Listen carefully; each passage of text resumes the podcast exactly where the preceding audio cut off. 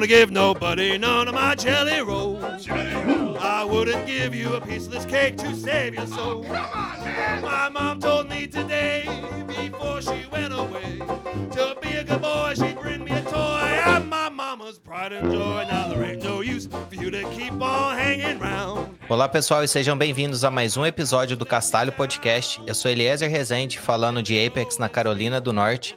E hoje voltamos com mais um episódio e a nossa convidada de hoje, ela é uma cientista em construção na vida e no diploma ela é cientista da computação pela PUC Rio. Ela é pesquisadora na área de pensamento computacional. Ela tem duas iniciativas, o Computação da Hora e o Ogunhê, que ela mesmo disse que é para aquietar os questionamentos na educação. E ela também fala que isso acabou criando uma versão melhor dela. Ela também é professora, está sempre pesquisando conteúdos, escrevendo, divulgando ciência e sendo hacker antirracista.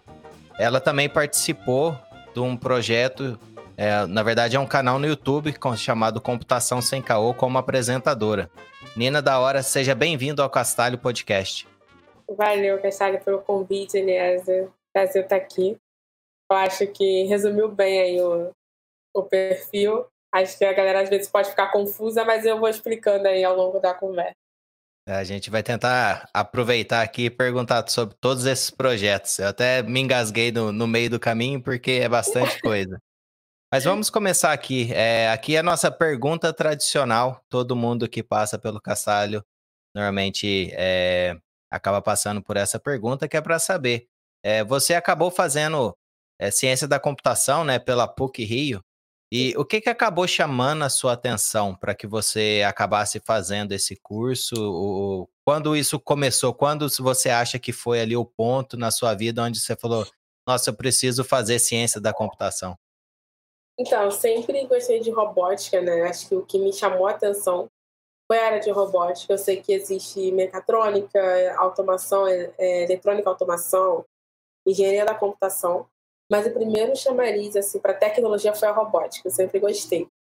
E aí eu fui pesquisando sobre as áreas que a robótica está envolvida, né? relacionado, o que você consegue relacionar. E ao mesmo tempo eu sempre gostei também de programar. Então quando eu percebi essa conexão no, na robótica, eu falei, cara, eu vou procurar um curso, né? Tentar achar a área que abrange isso. E eu sei que a computação, a tecnologia hoje, ela tem um monte de curso, é análise de sistemas, é engenharia da computação, é ciência da computação, é, enfim, são vários nomes. Só que o que me interessou para a área de ciência é justamente a relação com a matemática, que é algo que eu sempre gostei, mas eu não queria fazer um curso de matemática. Né? Então, é, eu acabei indo para o curso de ciência da computação muito por essa união de coisinhas. Ao, meio, ao longo do caminho que eu fui juntando, fui percebendo que fazia sentido né? e que eu ia conseguir encontrar a maioria delas no curso. Acho que ter essa impressão de que a gente vai encontrar tudo no curso, todos os nossos sonhos, é, não tem como. Mas eu sempre gostei muito dessas áreas. Então, quando eu percebi que na computação eu teria isso, esse acesso esses conteúdos, foi o que me motivou mais ainda. Eu acho que na época que eu entrei, que não faz muito tempo, mas na época que eu entrei, é, a computação ainda não era vista como um potencial de mudança no mundo, mas não como está agora né, agora está sendo falado mais, está mais nos espaços educacionais, está mais no ensino médio, no ensino fundamental. Antes, na, quando eu estudava no ensino fundamental, não tinha muitos esses acessos. Então, foi o que mais me chamou a atenção para essa área, foi isso. Foi essa união de, de, de conceitos que eu sempre gostei. Bacana, bacana. Você falou que gosta de robótica, então eu imagino que a parte de pensamento computacional acabou sendo ali a, a, o direcionamento, né? Uma vez que você acabou indo para a área de ciência da computação, você acabou direcionamento seus, é, direcionando seus estudos para esse lado por conta da robótica?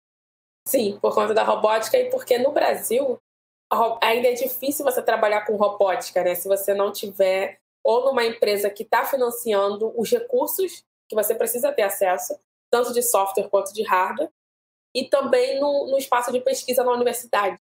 Né? Então, eu vi no pensamento computacional uma forma de eu continuar desenvolvendo o pensamento e o raciocínio para direcionar os algoritmos né, da área de robótica, para trabalhar com robô, mas de uma forma mais acessível em termos de custo.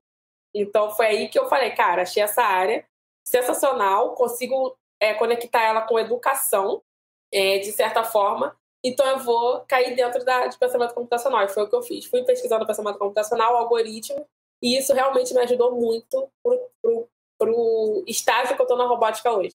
Porque eu deixei de trabalhar um pouco com robótica, voltei agora, trabalhando com mais é, com hardware mesmo, e eu vejo que o desenvolvimento que eu tive com o pensamento computacional me ajuda a agilizar muitos processos de, de programar para robô. Bom, hoje a gente vê, e até é, é meio clichê aqui no Castalho, né? A gente fala muito sobre Python. E eu não sei se essa acaba sendo a linguagem que você utiliza, tem bastante biblioteca aí para ajudar com a parte de, de rede neural, a parte de inteligência artificial. Qual que seria ali as tecnologias que você usa quando está trabalhando aí com robótica? Então, eu comecei com C++, na época, é, na primeira universidade que eu passei, que foi um pouco antes da PUC, e foi a, o Instituto Nacional de Tecnologia, que foi do LNCC, o Laboratório Nacional de Computação Científica do Brasil. É, eu fiquei dois períodos lá, antes de eu migrar para a PUC de vez. E lá eu participei da equipe de robótica, eu trabalhei com C++, que era um, é, usava muito na simulação de robôs é, autônomos, mas era simulador de robô 2D. Né? É uma, é uma competição super é até conhecida assim, é, de futebol de robôs. Então eu usei muito o C++, aprendi C++, achei incrível. Só que quando eu entrei para Python, eu realmente não quis sair mais, foi muito difícil. É muito difícil fazer sempre essa eu ter que migrar para o C, para o C++ e tudo mais para fazer outros projetos. Mas eu gosto muito de Python, então eu acabo utilizando muito Python, muito as bibliotecas de machine learning né, de data science, então PI, as, as, as bibliotecas muito mais científicas para poder tratar os dados, as informações que eu vou adquirindo ali conforme o robô vai se mexendo. Eu uso também o, o Python é, Robotic Tools, que é uma biblioteca também para você conectar com robótica. Eu uso hoje o software ROS, que é um software gratuito, aí, um framework gratuito da NASA para você simular robô. Então eu tenho usado, é muito, é muito bugado, na real, esse framework, às vezes, assim, de instalação para você utilizar. Mas eu tenho utilizado muito ele. Essas são as principais tecnologias assim, de software. Mas eu uso muito o Raspberry Pi e o, Arduino. É, e a Julieta agora, que é, uma, é um Arduino com algumas funções mais direcionadas para a robótica, a placa, né, no caso. A primeira vez que eu ouço a respeito de Julieta. Eu tenho um background também que eu trabalhei um pouquinho com embarcado mas na época foi mais processadores assim, ARM. E aí foi antes de, de Raspberry, todas essas coisas assim. Eu acabei trabalhando ali por volta de, de alguns anos. Mas Julieta foi a primeira vez. É, você mencionou que ela é parecida com, a plaquinha é parecida com o Arduino. Quando você menciona de, de ser voltado para robótica, seria assim mais facilidade, mais acesso a, aos sensores, alguma mais integração? O que, que seria? Isso, é mais integração. É uma placa que eu achei ela na loja da Robocore, né? Que é uma loja super conhecida para galera que compete, né? Com robôs de luta, é, desafios afins, assim. E aí, quando eu fui comprar o kit, que é esse robôzinho que está aqui atrás, eu achei a Julieta, que é o que eles trabalham. E quando eu digo de, de parecido com, além da integração, é o, como, ele, como ela processa as informações. Então, quando eu conecto ela na placa no computador, ela é reconhecida como Uno. Então, eu não preciso baixar nenhuma outra biblioteca ou nada disso. Eu conecto ela e uso ela como Uno na programação e nas integrações com os sensores. E é uma placa que ela, o tamanho dela, para quando você está programando, é um tamanho que eles ajustaram muito do. Ai, meu Deus, esqueci o nome disso aqui. Mas é da chapa que segura. Então fica algo um pouco organizado os fios. Se você for perceber, fica um pouco diferente do Arduino Uno, que é menor e os fios às vezes ficam dobrados. Então a diferença dela é muito nisso, é muito nessa praticidade para você trabalhar com o robô. E esse robô aí que você mostrou, é, quem nos acompanha ao vivo, né, tá, tá vendo, e quem nos acompanha pelo YouTube tá vendo, mas para quem tá nos escutando, a Nina tava mostrando a placa aqui e é, parece um carro, seria um carro desses de seguir linha isso, exatamente. É um desses carros de seguir linha, né? Trabalha com sensor de distância. E aí a ideia, só que nessa, nessa programação que eu fiz, ele não está seguindo linha, ele está desviando de obstáculo. E aí eu fiz a programação, a programação é rapidinho. O mais difícil mesmo foi montar o robô. Porque aí que você vê as dificuldades das peças, o encaixe. E aí eu fiz umas gambiarras, assim, de parafusos que não eram para estar em determinados lugares e eu coloquei para poder aprender mais. Então, o que eu estou mostrando mesmo é o robozinho. O nome dele é Ere. E aí ele é bem rápido também. Eu ainda estou trabalhando com a pilha. E o próximo passo com ele, já que eu vou ter essa, esse estudo da robótica, é colocar um machine learning. Então aí ele vai agora desviar dos obstáculos e tal, mas vamos mexer um pouco nesse sensor para trazer um pouco de inteligência para o robô. Então estou nessa fase de estudar como conectar isso com Julieta, que não é fácil não. Bacana, dá, dá para, entre aspas, perder muito tempo com essas coisas, eu acho muito bacana. Bom, vamos mudar um pouquinho de assunto aqui. É, você falou que, que tem é, dois projetos, né? Duas iniciativas que você criou. É, o que que veio primeiro? Foi o seu canal no YouTube chamado Computação da Hora ou o seu podcast chamado Ogunhê? Cara, foi quase no mesmo, mesmo ao mesmo tempo, mas o que foi para o ar primeiro foi o, o podcast. Porque o Computação da Hora, eu, eu tive que eu criei ele de, logo depois do Computação Sem Caô, mas eu não postei vídeo nenhum. Né? Depois que acabou esse projeto do Computação Sem Caô, eu vi ali e falei, cara, eu quero continuar de alguma forma produzindo conteúdos em vídeo para falar sobre o pensamento computacional, para falar desses conceitos de tecnologia. E aí eu deixei o, o canal lá preparado e fui partir para partir o podcast. Então o podcast acabou sendo lançado antes do canal. Bom, uma coisa que o pessoal sempre pergunta aqui pra gente é da onde saiu o nome Castalho Podcast. E eu fiquei com a mesma curiosidade a respeito do nome do seu podcast. É, eu não, não sei o que que Ogunhê significa, se, se tem algum significado. Da onde você tirou esse nome? Ah, então legal essa pergunta. A galera sempre pergunta mesmo. É, é Ogunhê é uma expressão, né, uma saudação orixá Ogum. Orixás são, é, assim como os deuses, né, em alguma, na mitologia grega, os orixás eles são cultuados na religião de, religiões de matriz africana. E como eu queria, como no Ogunhê eu falo de cientistas do continente africano, né, para mostrar a origem da ciência, eu acredito que o berço da humanidade veio lá do continente africano. Então eu mostro essas origens a partir de todo um conceito que é muito cultuado lá. Então o nome foi um nome assim, a orixá, é esse orixá Ogum, que é o orixá guerreiro e da tecnologia. É um orixá que é, que é um orixá que tem esse significado da tecnologia e da guerra. Então ele pega, cria suas tecnologias e vai para as batalhas. Então por isso que o nome é uma saudação a esse orixá. Eu não sei se você já ouviu o significado do, do castalho, né? Mas a, a versão simplificada seria que o Og Maciel e o Evandro Pastor, que foram as pessoas que criaram aqui o Castalho Podcast, eles estavam procurando no dicionário brasileiro uh, palavras que tinham cast, que, que seria a parte final do, de, de podcast. E aí eles acharam Castalha, que na verdade é uma montanha onde o pessoal ia para buscar inspiração. Então, como é, aí eles nomearam como Castalho, que é um podcast que é para poder trazer inspiração para as pessoas. Então, bacana que, que o Ogunhê acaba que, que tem mais ou menos a ideia do nome do Castalho. Outra coisa que eu achei bacana foi seu sobrenome, né? Que acaba sendo é, o trocadilho, igual aqui o Castalho dá para a gente falar que as coisas é tudo do Castalho. Dá para falar que as coisas que você acaba trabalhando é tudo da hora. sim, sim, tem muita piada com é sobrenome. Eu sempre tenho que explicar que é sobrenome mesmo, porque a galera acha que é porque eu tenho canal no YouTube. Eu vi lá no seu site, inclusive é a primeira coisa que você disse. Posso provar com o RG. É isso. Bom, uh, a gente já falou um pouquinho aí sobre do seu, uh, o seu podcast. É, e o seu canal no YouTube? É, seria mais ou menos para tratar sobre os mesmos assuntos ou, ou, qual que seria o objetivo ali do seu canal no YouTube, chamado Computação da Hora?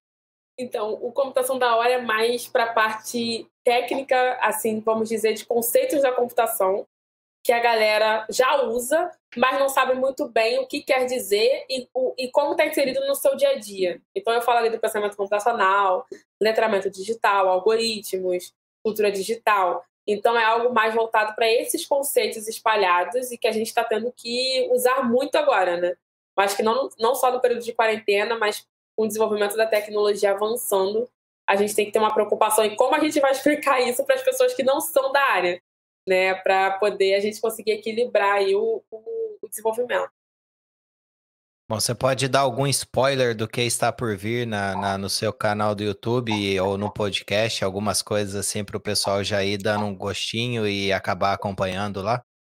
Sim, olha, no podcast, o próximo episódio vai estar tá caminhando para fechar o país da África Oriental. Né? Então eu vou falar de um país, não vou falar o nome, mas eu vou falar de uma cientista, que é uma cientista que mistura matemática e música.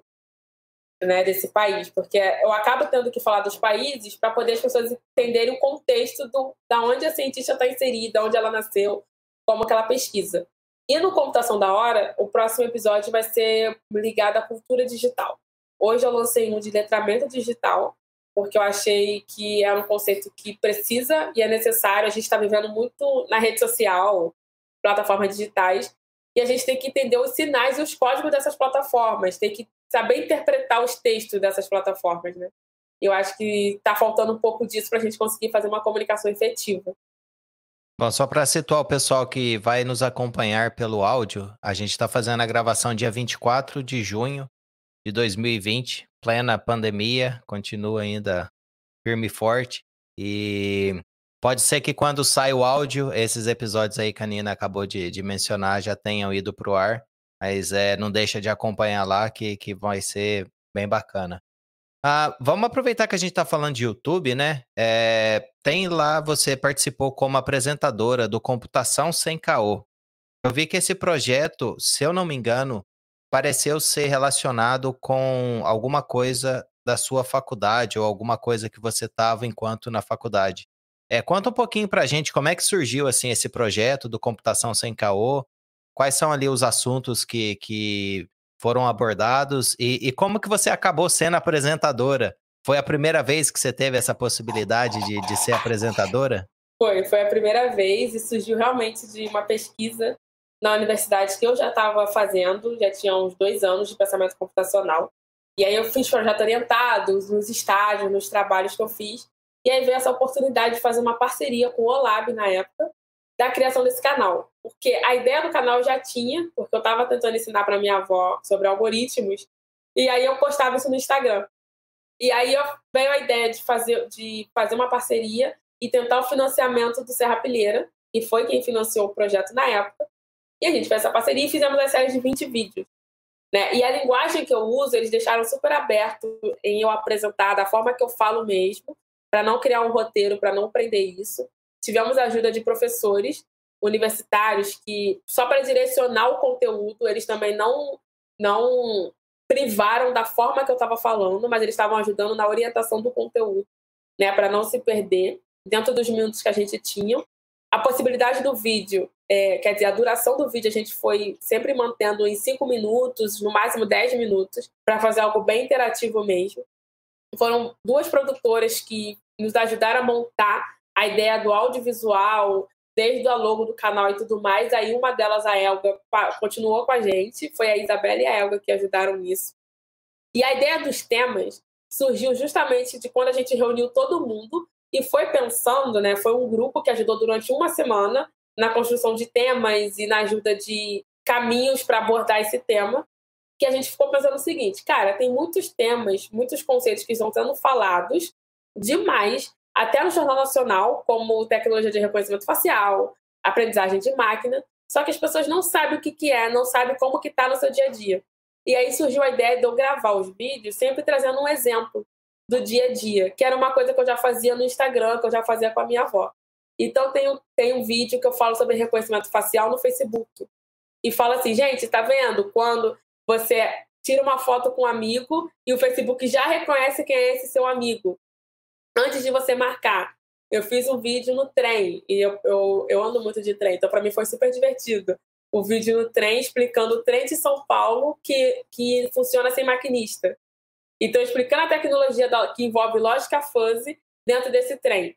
Então, assim, foi bem divertido a gente pensar esses cenários e pensar esses exemplos que estão muito perto das pessoas, né? Todo mundo está fazendo isso a todo momento. Você me deixou muito curioso quando você falou que estava explicando essas coisas todas para sua avó. Uh, o que, que ela falava para você no final, assim, de uma sessão, uma vez que você falou para ela de reconhecimento facial, por exemplo? Eu fiquei bem curioso, assim, é, ela, ela ficou... Normalmente, quando eu, eu vou conversar, assim, com a, com a, minha avó, pessoas que não são da área, que acabam não, não, não tendo, né, todo esse contexto que a gente tem, eu não sei se eu faço um bom trabalho ou se eu pioro, porque às vezes a, a, fica parecendo que, que fica mais dúvidas no ar do que talvez mais respostas. E, e, como foi ali a experiência ali com a sua avó? Nossa, foi muito divertido. Primeiro que ela, a, tudo que eu falava, ela ficava questionando. Mas para que que isso está sendo criado? Eu não vejo nenhuma utilidade. E aí ela sempre batia nessa tecla. Eu não vejo nenhuma utilidade para isso. E eu falei, não, pô, mas então a ideia é eles estão testando nessas coisas de forma inútil, justamente para chegar numa utilidade para todo mundo. E aí, é, sobre reconhecimento facial, ela ficou com medo. Robô também, ela ficou com medo. Ela fica olhando e fica assim, cara, o que, que isso quer dizer? Se vai substituir a gente? E aí eu fico batendo uma papo com ela. Quando eu falei de pensamento computacional de algoritmo, o legal foi ela reconhecer isso num, numa entrevista do, do Jornal Nacional. O Jornal Nacional falou de fake news.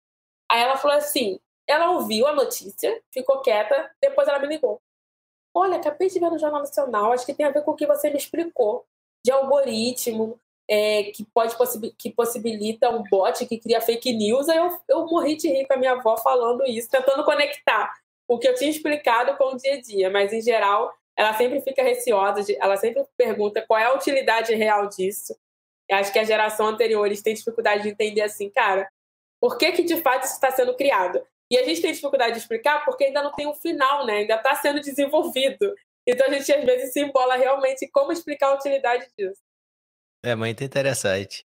Eu achei bacana ela ficar questionando assim o porquê e, e principalmente falando que, que, é, que é inútil, né? Porque eu acho que assim, isso aí acabou te forçando a, a pensar um pouquinho mais a respeito, porque é difícil assim. Mas para que isso?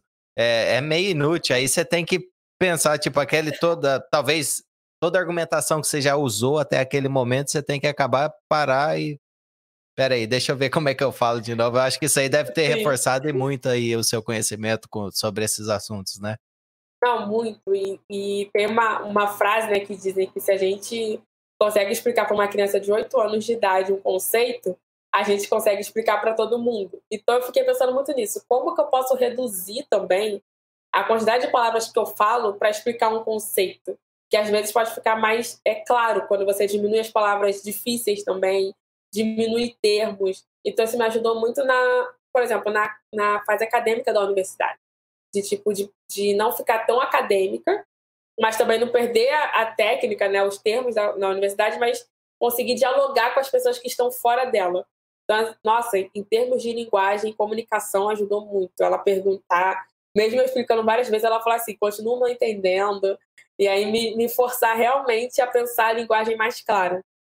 Não, bacana. Eu vou, vou conectar isso com o fato de você ser professora, né? Você disse que vem aí de família de, de professores. E eu não sei se, se essas aulas, digamos assim, ou essas conversas com a, com a sua avó é, aconteceu antes ou depois da sua experiência como professora. Eu imagino que se foi antes, provavelmente tenha ajudado bastante. Mas conta um pouquinho aí a sua experiência como professora. Foi mesmo assim influência da família ou acaba que você mesmo assim por si só acabou descobrindo um gostinho aí pela por ser professora e pela educação em geral? Então assim, eu sempre eu sempre gostei, eu sempre fui é, é, teve teve uma uma época em casa, né, que a gente lia muito e era muito livros que era elas que traziam, minha mãe, minhas tias, minha avó e tal. Mas eu sempre falei que eu não seria professora porque eu não tinha paciência. Eu sempre gostei de, eu tava ali na escola, tipo, de certa forma ensinando para as pessoas, compartilhando e tal, mas eu não, não, na adolescência eu não falava assim, vou ser professora, eu ficava assim, eu gosto, acho ok, legal, me expresso bem, mas quero ser cientista só. E aí, quando eu entrei nesse primeiro estágio, o primeiro estágio foi para eu trabalhar num laboratório de informática. Mas a ideia não era dar aula, era eu ficar lá auxiliando os alunos, né? E cuidando do laboratório. Só que, como eu vivia muito nessa experiência da escola, por causa do, da família de ser professores, quando, chegou, quando eu cheguei na escola, eu fiquei muito amiga dos alunos. Então, eu tentava, de certa forma, ensinar para eles coisas assim que não estavam no meu trabalho. E aí, uma professora e uma coordenadora da época de, de cultura da, da escola, ela começou a perceber isso e falou assim: Nina, Ana, no, no caso eles chamavam de Ana, Ana, você não quer montar um projeto de programação de jogos para os alunos? É só para a gente testar. E aí foi aí que eu comecei, né? Foi nesse primeiro projeto de programação, a gente usava Scratch, a gente usava Minecraft, eram alunos do ensino fundamental 2. Nossa, super, super agitados. mas eu sinto falta deles. Eles estão até se formando agora já é, na escola, mas foi um projeto para mim que eu tenho muito carinho, porque ali eu, eu testei muitas coisas que hoje eu uso e nem, nem preciso pensar para usar. Então, técnicas de chamar a atenção dos alunos, como falar, é uma técnica de ouvir muito, porque esses alunos eles estão numa fase onde eles querem falar também. Eles não querem só ouvir, eles querem falar tudo que eles estão aprendendo, que a gente acha que eles não estão aprendendo nada. Mas quando eles estão jogando, eles estão aprendendo muita coisa. Então eu tirei um tempo para ouvir eles sobre Minecraft, deixei eles me explicarem sobre Minecraft, como que a gente poderia colocar isso em sala de aula. Deixei eles me explicarem sobre engenharia. Tinha um aluno que adorava engenharia, queria falar sobre. Ai, meu cachorro puxou aqui. Deixei eles me explicarem sobre desenho industrial. Tinha um aluno que desenhava muito bem de arquitetura. Então a gente foi fazendo muito essa troca. Então para mim foi um processo importante de amadurecimento enquanto estão em sala de aula e de entender o, papel do professor hoje. Né? Não é aquele papel de que ele tem todo o conhecimento e, e só ele fala, mas é um papel de troca em sala de aula. Bom, fazendo uma, uma outra conexão aqui, é, uma das coisas que você diz é, ter feito, né, você criar o seu canal no YouTube e o podcast foi a respeito dos questionamentos na educação. Foi a partir daí que surgiram esses questionamentos ou esses questionamentos vêm de antes? É, esses questionamentos vêm de bastante tempo, só que na escola eu ainda não tinha essa, o amadurecimento de saber que eu poderia criar essas coisas enquanto eu estava no ensino médio. Né? Eu sempre gostei de, sempre quis, na verdade, participar de Olimpíadas e tudo mais, mas as escolas que eu estudei não tinham esse propósito. Então eu fui guardando muita coisa para mim muita coisa que me incomodava. O, o próprio Agunhê, eu era um, ele, era um, ele é um diário, né, que eu construo desde o ensino médio. Eu tenho mais de 400 cientistas ali, do continente africano. Mas que eles, é, eu fui construindo porque na escola eu ficava muito incomodada dos professores não citarem cientistas pretos nas áreas. E eu, eu pensava, gente, será que não tem mesmo? Não é possível que não tem. E aí eu comecei a construir esse diário. Então, esses projetos hoje, eles são frutos muito dessa adolescência que eu queria questionar, eu queria pensar em fazer alguma coisa, mas eu não tinha amadurecimento para fazer. Então, quando eu comecei a, perceber que eu posso ter a iniciativa de fazer coisas, e foi na universidade, eu comecei a construir esses projetos, comecei a participar dessas, dessas de iniciativas como o que é um, é um projeto que ajuda as meninas a programar em Python, cria um ambiente de segurança para elas. Comecei a participar do I3E, que é uma comunidade técnico-científica que tem um ramo estudantis que a gente é voluntário nas universidades e ajuda a gente a se desenvolver academicamente.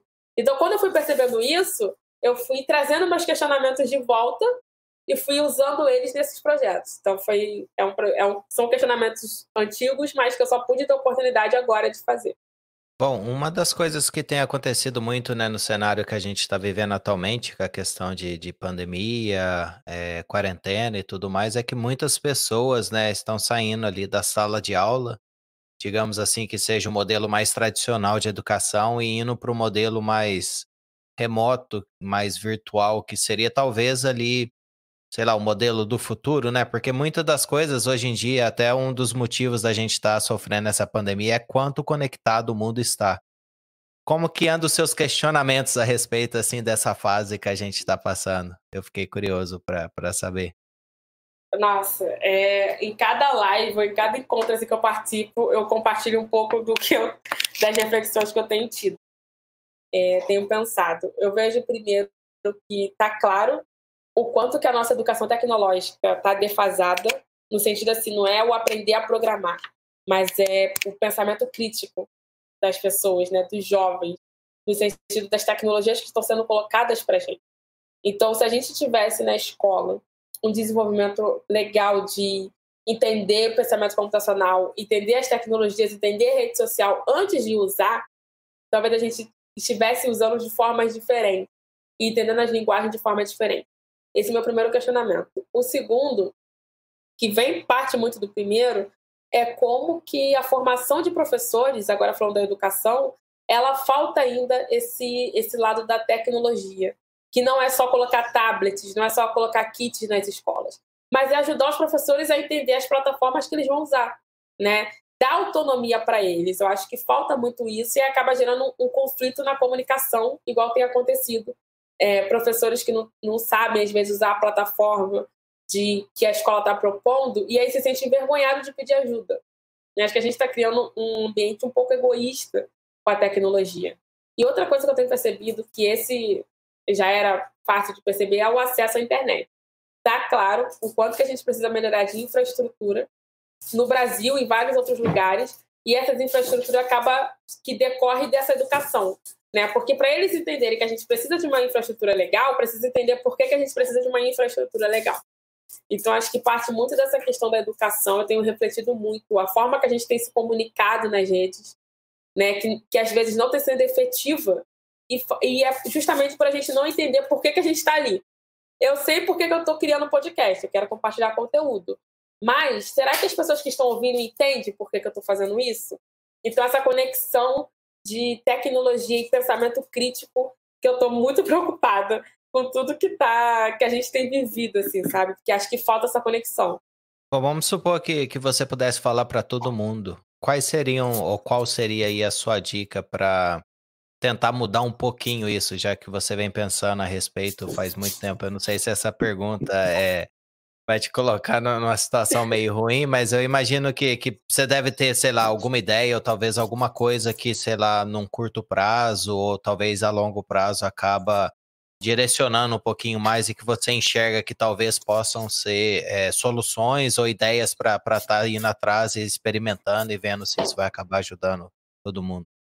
Ah, então, acho que tem algumas ideias assim de agora que eu fui tendo de reflexões. É, tem um projeto que é um pouco mais ambicioso, que eu estou levando um pouco mais de tempo, que é a construção de, de conteúdos conectando pensamento computacional com matérias e disciplinas da, da escola. Então, estou lá, pensamento computacional e história. E aí eu estou entendendo os conteúdos né, curriculares da história. Vou come começar a conversar com os professores, tem professores que eu já conversei, para poder conectar e criar um manualzinho para o professor de como que ele pode trabalhar isso em sala de aula. Tem um outro projeto que eu estou com o pesquisador Tarcísio Silva, que é para falar sobre racismo algorítmico na escola, a partir da visão da história, a partir da disciplina de história. Então, gerar esse debate é um projeto que a gente está construindo também para ser implementado a partir de janeiro. E algumas dicas que eu dei agora para os professores e para alunos é sobre as redes sociais como que eles podem usar para potencializar as aulas, porque muitos alunos estão passando muito tempo lá. Então, por exemplo, ao invés de eu passar exercícios para casa no papel, eu posso passar os exercícios no Instagram, usando as filters do Instagram, né? Os enquetes, aquela caixa de respostas. Então, como tornar mais dinâmico e fazer os alunos ficarem focados naquilo ali. Se eu usar a rede social só para isso, se eu criar uma página só para isso, pode ajudar nesse foco. Então, eu vejo como ressignificar as redes sociais para essa, essa utilização também, eu acho importante. Mas são dicas, assim, muito pontuais. Teve dicas que eu dei para os alunos que eles também estão muito ansiosos com isso, sobre como que eles podem criar conteúdos para eles compartilharem entre eles os conceitos também, sabe? Eu acho importante eles colocarem nesse, se colocarem nesse lugar protagonismo do, do, da educação. Então, assim, são alguns caminhos aí que eu fui costurando. Não, bacana, são, são coisas bem legais, assim, de estar tá compartilhando.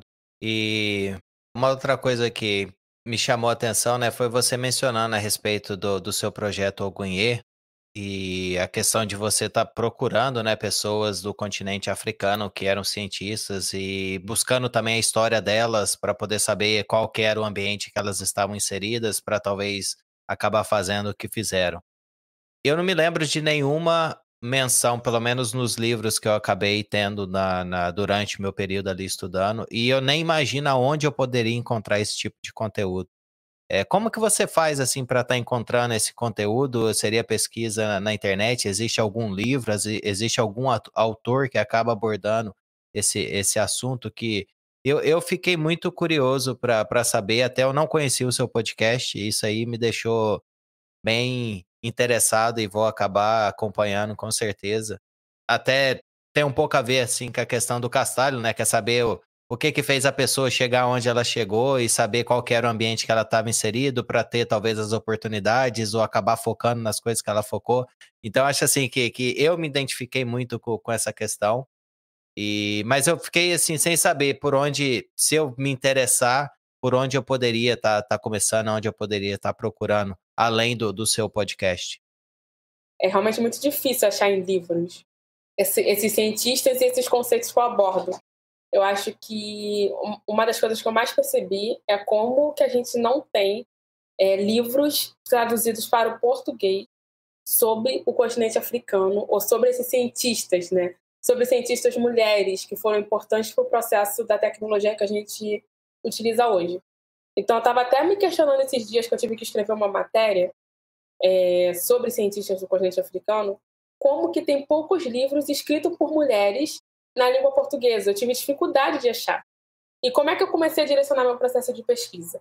Primeiro, eu abordo os países. Eu, eu separo os países, peguei o, continente, o mapa do continente africano, separei os países ali, né, por África Oriental, é, África, a parte do Sul, a parte do Norte e tudo mais.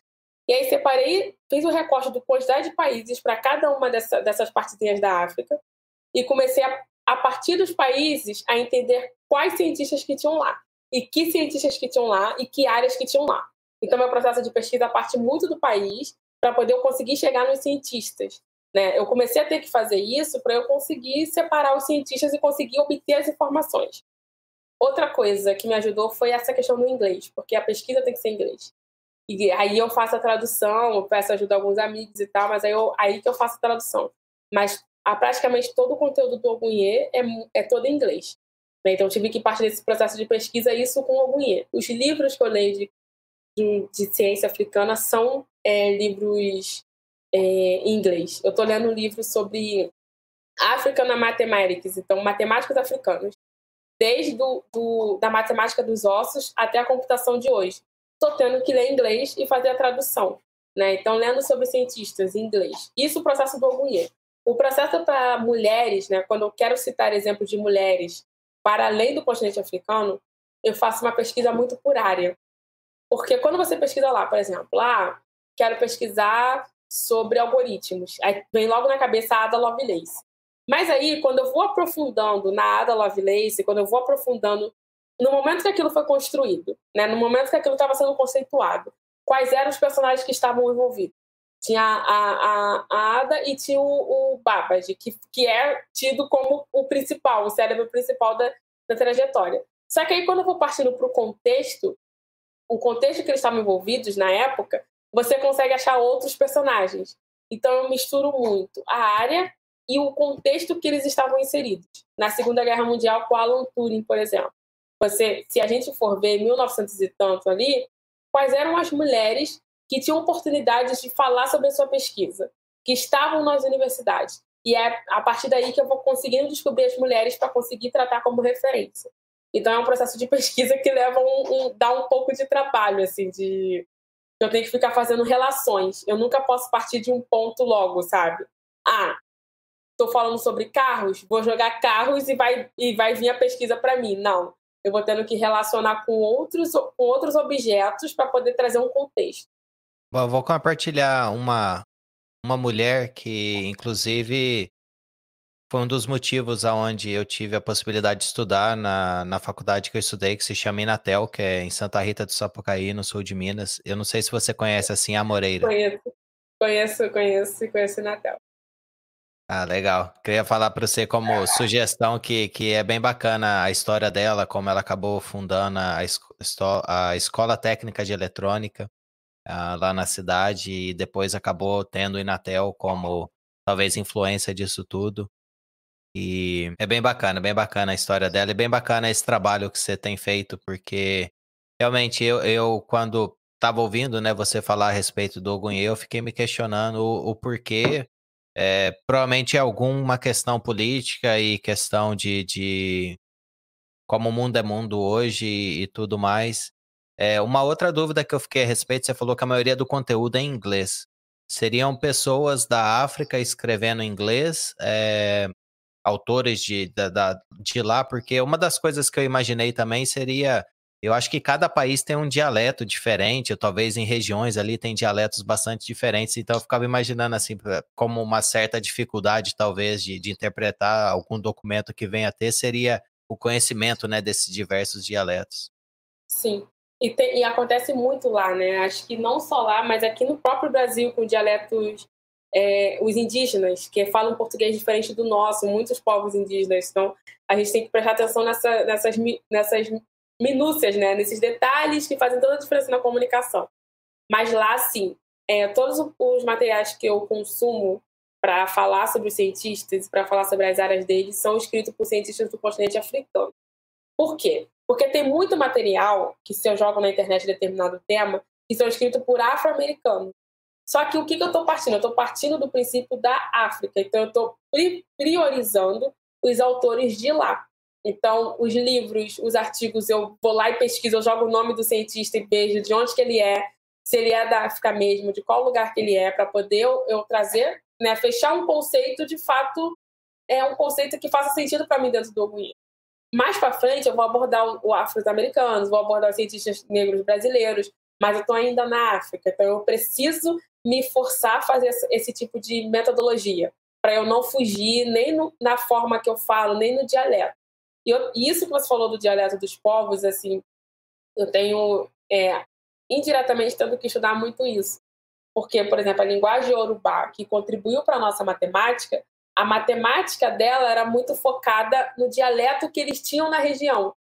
Então, por isso que foi difícil disseminar muito na época também. Porque tinha essa coisa do dialeto, tinha essa coisa de como que eles. É, qual o significado dos números para eles. Né? Tem muito isso nos países do continente africano. Então, tem que ter muito cuidado quando fala né? E eu tenho muito cuidado para falar, eu vou pesquisando bastante para eu falar assim, não, é isso, é, tenho propriedade para falar isso aqui. Isso aqui que ainda não foi é, desmitificado, que ainda não foi discutido, é melhor não abordar como se eu soubesse, mas quando na verdade eu não sei ainda porque não foi colocado em, em discussão.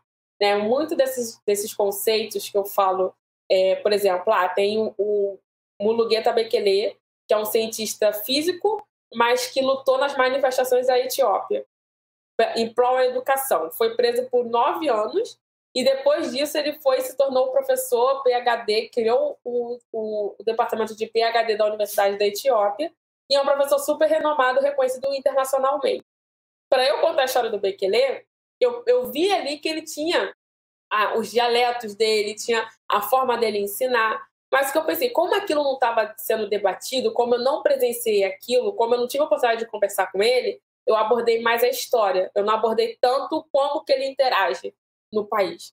Né? Então faz muito, nossa, faz muita diferença quando você vai entendendo essas diferenças e aí você vê até onde você pode ir, para também não ser uma invasão à cultura do continente africano.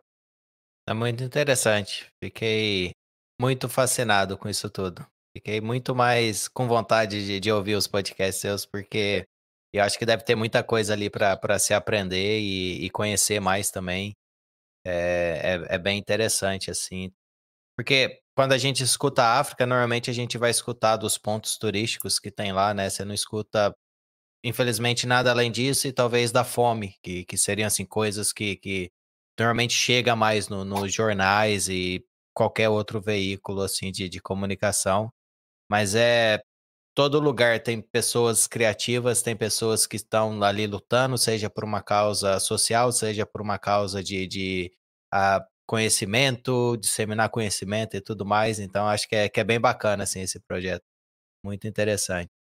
Bom, a gente está chegando aqui por volta de uma hora de, de gravação. A gente vai tentar manter o episódio. O bate-papo tá, tá excelente. São infinitos projetos para pouco tempo, mas eu acho que a gente conseguiu aí abordar um pouquinho de, de cada um deles e quem ficou com gostinho, a gente vai deixar todos os links lá no nosso show notes e você pode estar acompanhando o canal no YouTube, o podcast, todos os projetos que a, Nina participa. Ela tem um site onde ela compartilha todas as coisas, então vai ficar fácil de, de você estar acompanhando ela.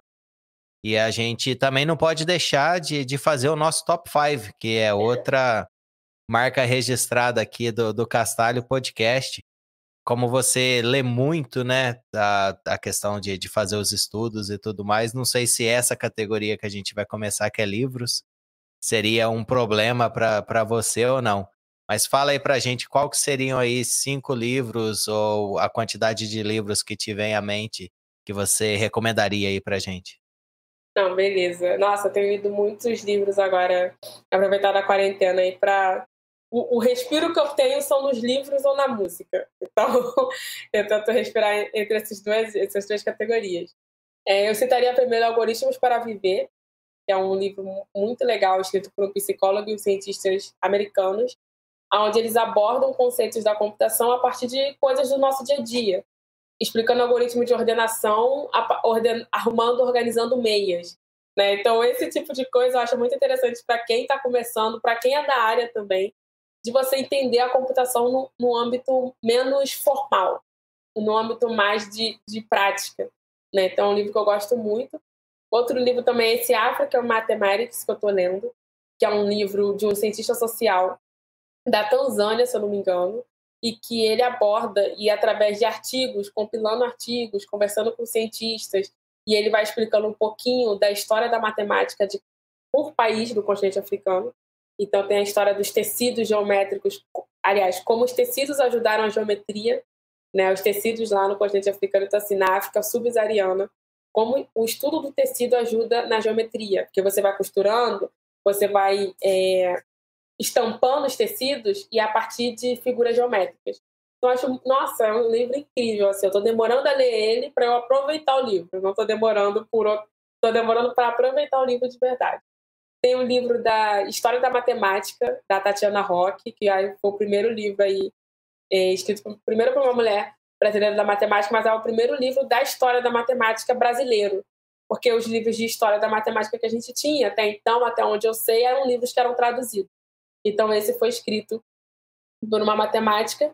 Tem o um livro Dandara, que esse está aqui bem perto de mim, porque eu estou terminando de ler ele. As Lendas de Dandara. Assim, gente, é um livro incrível da. O nome dela é um pouquinho difícil, Jari de Arraes, né, do, do Nordeste. É um livro que eu estou tendo muito pra, um prazerzaço de ler, que traz toda essa, essa, essa história e a, e, e a força da mulher, é, da mulher preta em frente a mobilizações, em, em frente a, a, batalhas.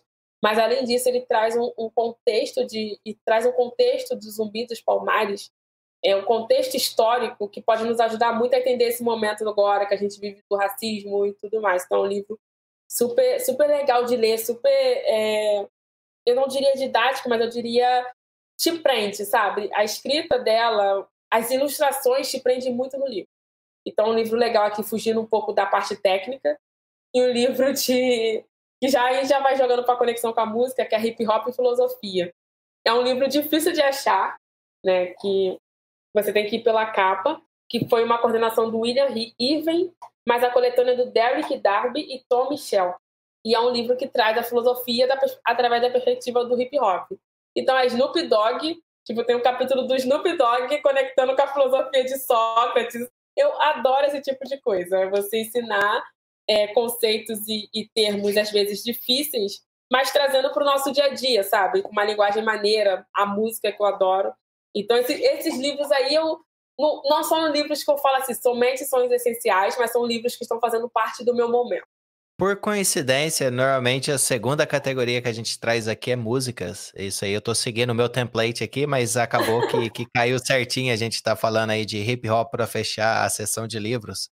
É, conta pra gente aí quais seriam assim as músicas, as bandas que, que acaba te tocando de alguma forma e que você acaba curtindo aí enquanto tá, tá estudando, enquanto tá fazendo qualquer coisa? Olha, eu vou até abrir meu Spotify aqui para não falar besteira, mas a Beyoncé é óbvio, assim, a última música ela, que ela lançou, Black Parade, eu tava de madrugada, eu acordei de repente, eu não lembro o que eu fui fazer, aí eu fui olhar a rede social, Beyoncé tinha lançado uma música, eu falei, gente, que isso? Ela lançou música uma hora da manhã, duas horas da manhã. Então, é uma artista que eu adoro, adoro, adoro, adoro. Acho que ela cumpre um papel super importante de engajamento aí, de político, politicamente falando. Tem o Emicida, é, rap brasileiro, e que eu também sou muito fã. Eu vou, boto no random, assim, no Spotify, no YouTube, músicas aleatórias, e sempre cai no Emicida. Eu acho que eu já é, viciei o algoritmo de que ele já sabe que eu sou fã do Emicida, porque eu coloco lá, pagode. Aí vai tocando pagode e de repente surge uma música do Emicida. Então, assim, é muito engraçado. Eu gosto muito dele. Gosto muito das músicas, da proposta de música que ele traz. É, o Zeca Pagodinho também faz muita parte do meu, da minha playlist. Quando, até quando eu quero ficar mais animada, assim, é, quero fazer programar de forma animada, eu coloco o Zeca Pagodinho e deixar rolar.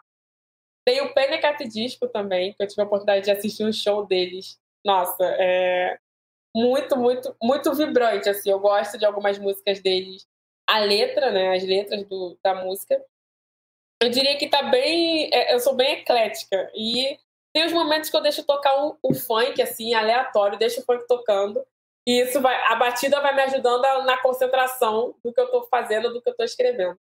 Então, eu diria que esses artistas, assim, esses gêneros musicais, eles acabam muito presentes no meu dia a dia. São, são sempre recorrentes nas playlists e, e, no, e nos randoms da vida. Aí. Bom, no meu caso, o algoritmo aí do YouTube tá, tá viciado, mas com outras coisas, né? O meu filho tá, tá ajudando a viciar com galinha pitadinha, Baby Shark todas essas coisas assim que, que a turma gosta de assistir. Então, esses dias eu tava até, coloquei uma, uma música qualquer e eu deixo o próprio YouTube sugerindo tudo mais. Passou um tempo, igual você falou aí, que tava tocando pagode e quando vê chegou no MC, da, no meu caso foi, tava tocando uma coisa nada a ver. Eu gosto de música eletrônica, rock são os estilos assim que eu escuto mais. Sim. Mas aí quando vê começou umas músicas assim, eu falei, opa, peraí, esse não sou eu não. Exato, você toma um susto, esse algoritmo tá aprendendo muito rápido. Bom, vamos aqui para nossa última categoria, né, que seria filmes, séries, é, coisas relacionadas assim com TV e, e, cinema. O que que você gosta de, de assistir e que você recomendaria aí pra gente? Ah, eu recomendo o Miles Morales para quem não assistiu ainda, inclusive Elias, assista porque o, a animação do, do, do Homem-Aranha é, nesse universo, né, nesse do Aranha-Verso, é, tem muita coisa incrível ali, não é só o personagem, mas as conexões que eles fazem com a tecnologia, alguns conceitos da física. Então, é um, é um filme que eu gosto bastante. Eu gosto muito do Pantera Negra também, sou viciada. Vários momentos eu boto para assistir assim. Uma parte do filme só.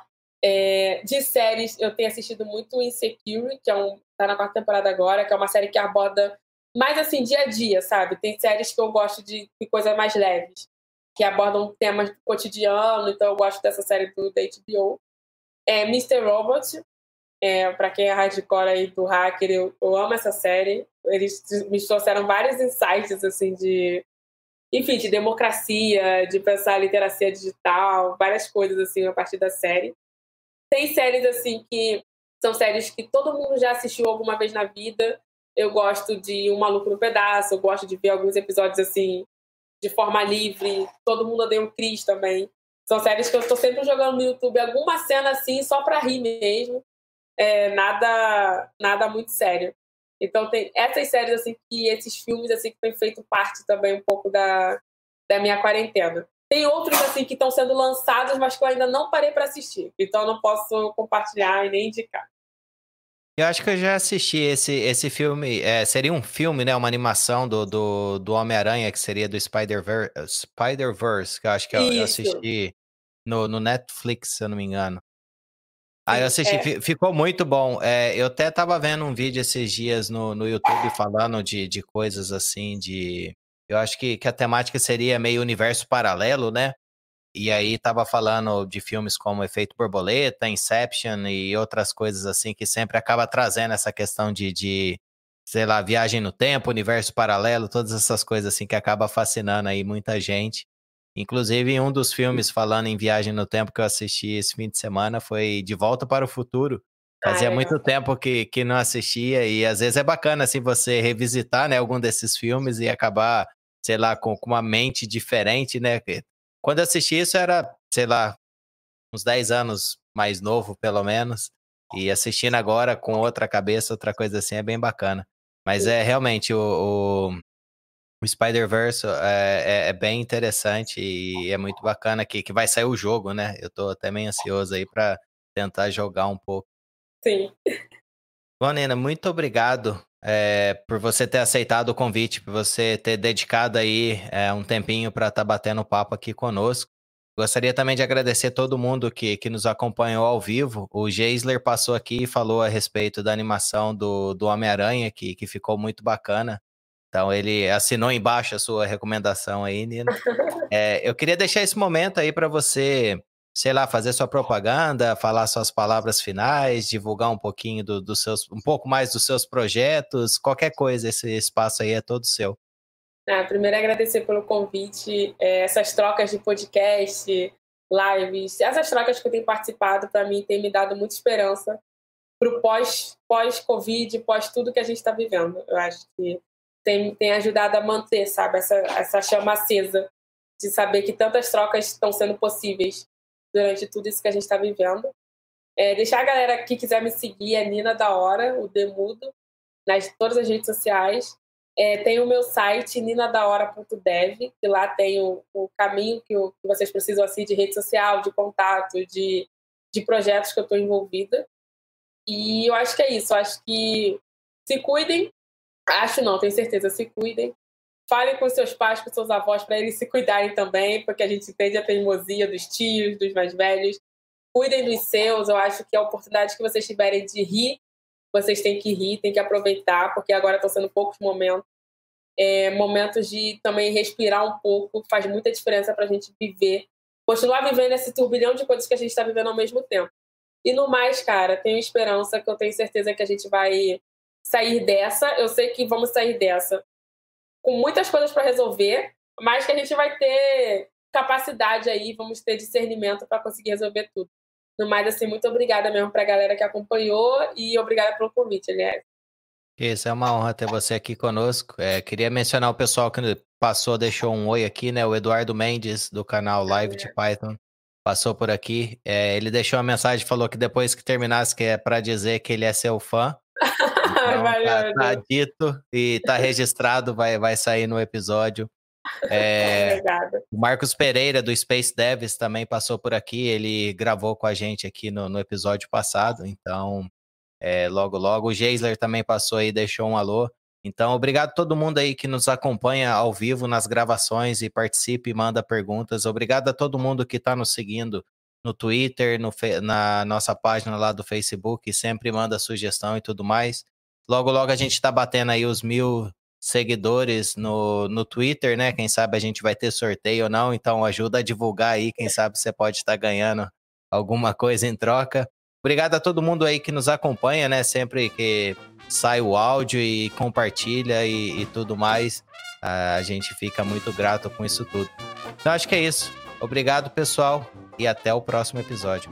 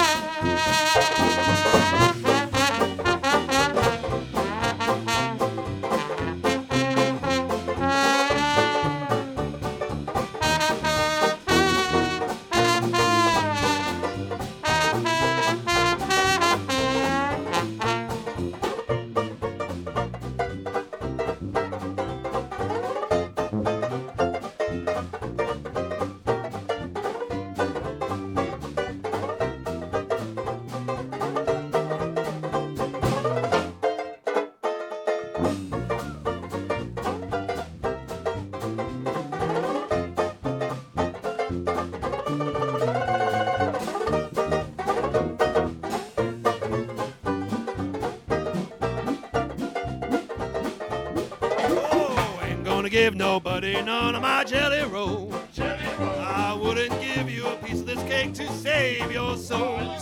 My mom told me today, before she went away, to be a good boy, she'd bring me a toy. I'm my mama's red hot boy. Now there ain't no use for you to keep on hanging round. Hanging around. I love you, but I've got to let you down. Oh, Lord, your jelly roll is fine, but it ain't as good as mine. I